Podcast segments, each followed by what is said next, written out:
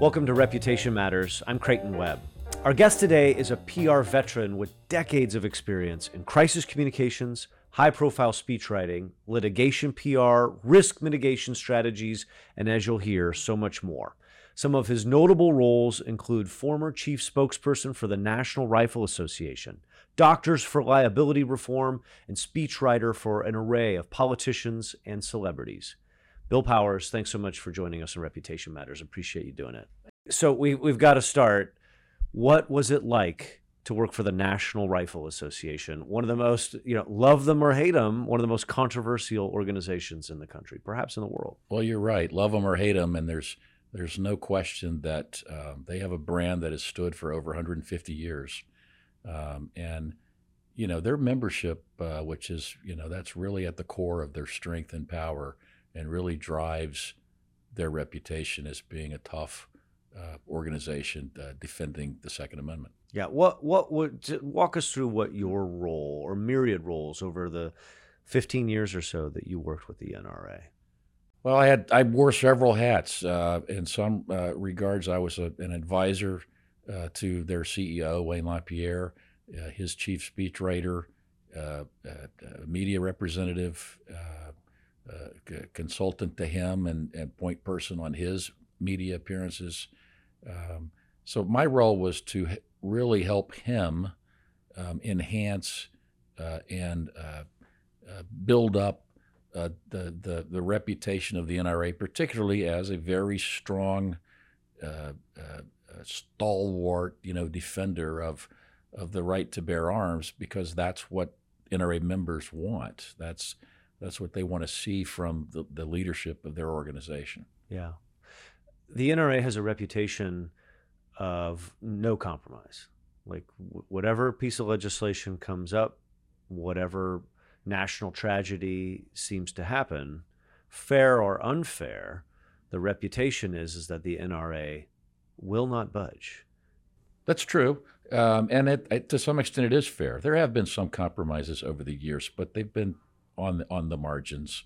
And for the most part, especially in recent times, um, their reputation's accurate. They are a strong-fisted, no compromise um, uh, defender of the freedom for their members, and that's who they always want to keep in mind. That's that's their the core of their strength, um, and and and they also know that that if they give an inch here, then then the, the, the next time it's going to be another wrench on, on another issue, and you start that going down that, that slippery slope of of uh, more and more encroachment on the freedom that they're trying to protect. Uh, and so, if you know there's going to be something else down the road after this one, then you have to stay strong on that one, yeah. on the on the first one. And so that's why they've they have deservedly built a reputation of being largely no a no compromise organization. So you've said something a couple of times that I think is really key, which is their audience, their yeah. membership. So from a reputation perspective, is that who they're Oh, 100%. Mostly focused yes, on concerned about. 100%. Um, you know, they they'll often have other audiences that they want to get to. It could be members of Congress, you know, or elected officials in a state uh, in which an issue is is playing out. But yes, 100% their their core audience is their core members. Yeah. So how do how do they do that? How did you help them reach their core audience, but also perhaps um, give cover to members of Congress who were their supporters, but who might have felt the need to compromise on a piece of legislation? It's hard, you know. Uh, I, I would think there were times it would be difficult for a member of Congress facing scrutiny from his or her own media uh, uh, uh, that might be, you know, concerned about an issue. My role was to find ways for, and it was usually Wayne LaPierre, the CEO of the, of the NRA. Um, my role is to help Wayne, uh, whether it's through media appearances or other outlets, to uh, get the message out that a congressman might need. Sometimes, you know, standing strong on an issue and throwing a few talking points out, that's all a member of Congress is looking for. They just they're just looking for something to hang their hat on. and say, see, I agree with the NRA. And what generally happens, particularly in terms of a crisis situation, it could be a mass shooting or something, um, when the NRA comes out with a statement, they get vilified, which takes the attack away from the member of Congress. Can you give me an example? Sure. Um, after the Sandy Hook tragedy in, in Connecticut, where you know those those 20 little kids and six adults were were, were gunned down in horrible tragedy right before Christmas. Um, and usually in that kind of a situation, the NRA might remain quiet because in the aftermath, the facts come out about the shooter and how he stole guns and killed his mother and had mental issues. Um, and NRA, we generally try to wait until some of those facts can emerge so we can talk more specifically about what happened and more factually about what happened. But in this case, it was impossible to wait. A, the holidays were coming, Congress was going to leave and go on a break. Um, and we just felt like we couldn't wait until the middle of January to come back and, and have this tragedy play out in the media, you know, for the next month. And members of Congress were clamoring for something from the NRA um, so that they could have something to respond to to their own constituents when they went back home.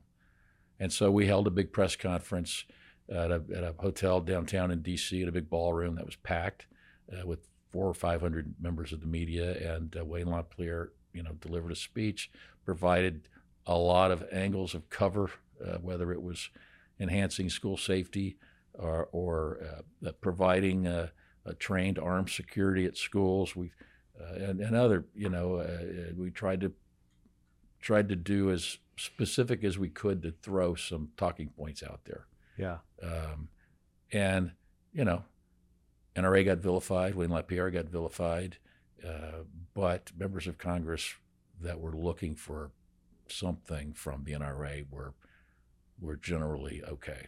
See, I think that's such a fascinating flip on the head of a juxtaposition, right? Because so oftentimes in our role as PR folks, we're trying to help brands recover from being vilified, right? To, to bolster their reputation. And what I hear you saying is that the NRA almost in some instances saw that as its role. Sometimes. You know, I don't know if you've ever been whitewater rafting. Um, a friend of mine uh, out in Idaho uh, is a guide. Um, and I remember the first time he took me down the South Fork of the Payette River as we were approaching the first rapids, he said, Now, when we are going into the rapids, as we approach, you start paddling. We want to speed up. And I didn't understand that. And I said, Why do you want to speed up? And he said, Because if you enter the rapids at the speed of the water, then it will control the boat. But if we are going faster than the speed of the water, then we control the boat. And sometimes, particularly with the NRA, sometimes the the strategy was to put an oar in the water and change the, the, the change the circumstance, change the debate. S- yes, sometimes the role of the NRA was to be vilified, uh, to protect others. How would you assess the reputation of the NRA during your tenure? Because uh, you've used vilified. Yeah.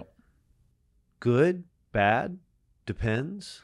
I think it depends on your point of view. I would assess their reputation uh, when I was there as being good and and uh, uh, increasing in uh, political and cultural power uh, uh, for you know a long period of time, going back for the last twenty years. Good for its member. Good, good, for, good from its, its members', members perspective. They, they, they, their membership grew, their fundraising grew. Um, their political clout seemed to grow. Um, so I think over a couple, span of a couple of decades, uh, I think the reputation, again, it depends on who you're talking to, but I think among its members um, was excellent. What was it like for you to be the spokesperson from time to time? You've mentioned Wayne LaPierre writing speeches for him, him delivering statements, but the times where you were on the record, and I know 60 Minutes, Meet the Press, Rolling Stone magazine. You were doing the you were the guy out in front on behalf of the organization. First of all, did you believe everything you were asked to deliver? Sometimes as PR people, we're asked to write things and support a client that may not be our personal point of view. How did you deal with that? And then how did you prepare? Did you prepare for going on the record and being interviewed the same way you advise your clients to do so?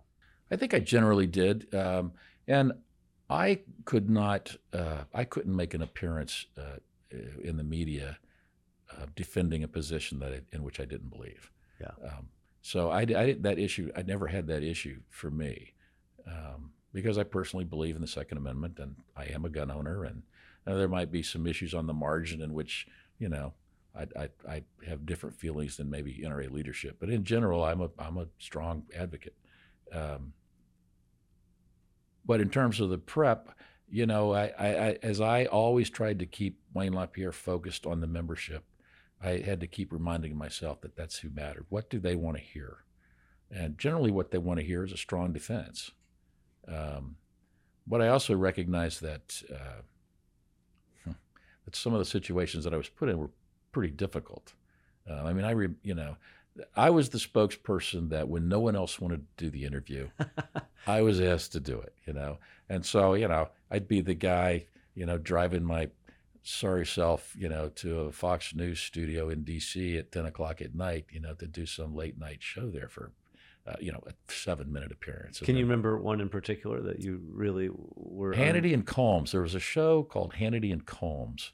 It was Sean Hannity and Alan Colmes was the liberal on the show, and they would bring guests on and have a little debate. I do remember because it was in March, and the NCAA basketball tournament had uh, just started but I went down one night, you know, and I hooked me up to a a, a mic and a staring at a camera, and the, the the show comes out in New York. So Hannity and Colmes were in New York, and on the set was uh, Chuck Schumer. The he was a congressman at the time, Congressman Schumer from New York, and so we had a little debate about you know the I forget what the issue even was, you know, background checks or who knows. I don't remember what the issue was, but because Schumer was on the set, he was getting all the time. And finally, I, you know, Hannity said something. Uh, no, it was during we had a break, and uh, the producer comes on. You know, you okay? You know, I said, yeah, yeah, I'm fine. I said, but tell Sean Hannity that if he's going to give Schumer all the time, I'm going to get out of here and go watch the basketball tournament. so they came back from the break, and I actually finally got a chance to talk. You know, yeah. and uh, but yeah, I was that was that was that was my role was to go down and do those kind of interviews that you know nobody else wanted to do. So when you were prepping yourself or advising other spokespeople for the NRA, what was the number one piece of advice you would give them? Remember the members. You know, you're doing this for the members first. Because sometimes you want other audiences, as we've talked about. You want to give a message to members of Congress. Sometimes you want to let the media know something. There have been instances, though, where you were the architect of a statement um, instead of a uh, interview or a delivered statement. Mm-hmm. How, wh- why? What's the difference? What's your rule of thumb as to when you just issue a written statement versus versus when you actually have somebody go on camera or provide it? A written statement is in a lot of ways safer. You know, there's not going to be a mistake made. Uh, you're not going to have someone misspeak on the air. It, it depends a lot to me on the circumstance. Uh, one of the things that uh, that we did was create NRA TV, um, which was you know uh, online kind of news channel presence, you know, for NRA, and we had news people doing their thing, um, bring in guests and whatnot. But we also used it as a way for uh, Wayne LaPierre or other leaders of the organization, uh, you know, depending on who was appropriate, would come into the studio. We would videotape their prepared statement and and put that up on NRA TV. And over the course of time, uh, we discovered that the largest audience for NRA TV were members of the news media. Interesting. And it was a way that LaPierre uh, didn't have to run around town doing media interviews anymore. He could put up his statement there, and the news media knew that they weren't going to get anything else, and so it got used. Huge expense, though. Why? Why? Yes. I mean, is it a proactive effort to own the narrative? Yes, and you know, uh, they thought it was worth the money. Uh, NRA did, it certainly saved LaPierre from having to do meet the press, you know, uh, on a Sunday after a tragedy. He could put up a video statement and and that's what the media had. That was our statement, and it got used and it got watched. And I thought I really was intrigued when I found out that the largest audience was the news media. Uh, inaccurately uh, following the bombing in Oklahoma City, and this was an instance where you mm-hmm. issued a statement after President Clinton got involved. What tell us that story? That yeah, that tragedy occurred, and uh, one of the perpetrators, uh, Timothy McVeigh, um, who was not or never and never was an NRA member, but he had sent a letter to Congressman Charles Schumer complaining about Schumer's efforts to restrict firearms. Um, and he sealed the letter with a stamp that said, I'm the NRA. And so the congressman started waving that around to the news media. See, he's NRA, NRA. And we told everybody he's not a member, but, you know, he got the stamp somewhere. Um, and then uh, at the same time, or just a, a, a, fundraising letter had gone out uh, from the NRA, you know, by one of their consultants had put this letter together, and the letter quoted uh, former Congressman John Dingell, who had made comments a long time ago, uh, comparing, uh, uh, calling Bureau of Alcohol, Tobacco, and Firearms agents jackbooted thugs, and the letter quoted that comment, and so then the NRA and Wayne LaPierre got because he was the signature of the letter. Uh, just, I mean, the media just vilified him uh, for calling federal agents jackbooted thugs. And this guy had an "I'm the NRA" sticker, and it just became a mess. Firestorm. Yes, and it was right at the time uh, of the NRA convention in Phoenix, and there were 500 media credentials issued out uh, and uh, they all, you know, were coming. Uh, and President Clinton then issued a public statement suggesting that the NRA donate all the money from the fundraising letter to the victims of the Oklahoma City tragedy. So now I've got 500 members of the news media in a press office in Phoenix, where the convention was, clamoring for a response to the president. So I find a private phone. We're on. We're all debating about what are we going to say? Do we respond? How do you not respond? What if you say this? Um, and in the end, uh, everyone agreed that you got to respond. You have to respond to the president of the United States. You just can't ignore that. And he is the president. You can't just ignore the president. Um, and yet we didn't want to. We didn't want to get into a back and forth with him either and we didn't want to inflame the situation anymore. We wanted to calm it down and kind of take the air out, if you will. Um, so we, I went back to the press office. I wrote the statement that we all agreed on, put it on NRA letterhead, press print. Um, you know, printed out five or six hundred copies, and then I, you know, told the media, here they are.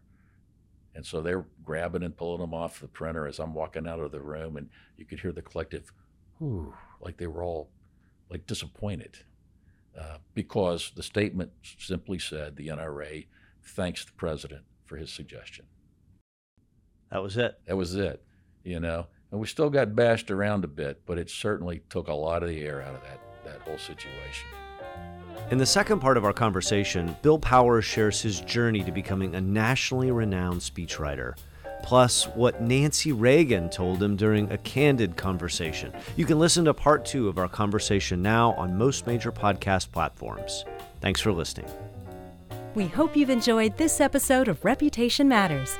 Find us at sunwestpr.com or your favorite podcast streaming service. Until next time.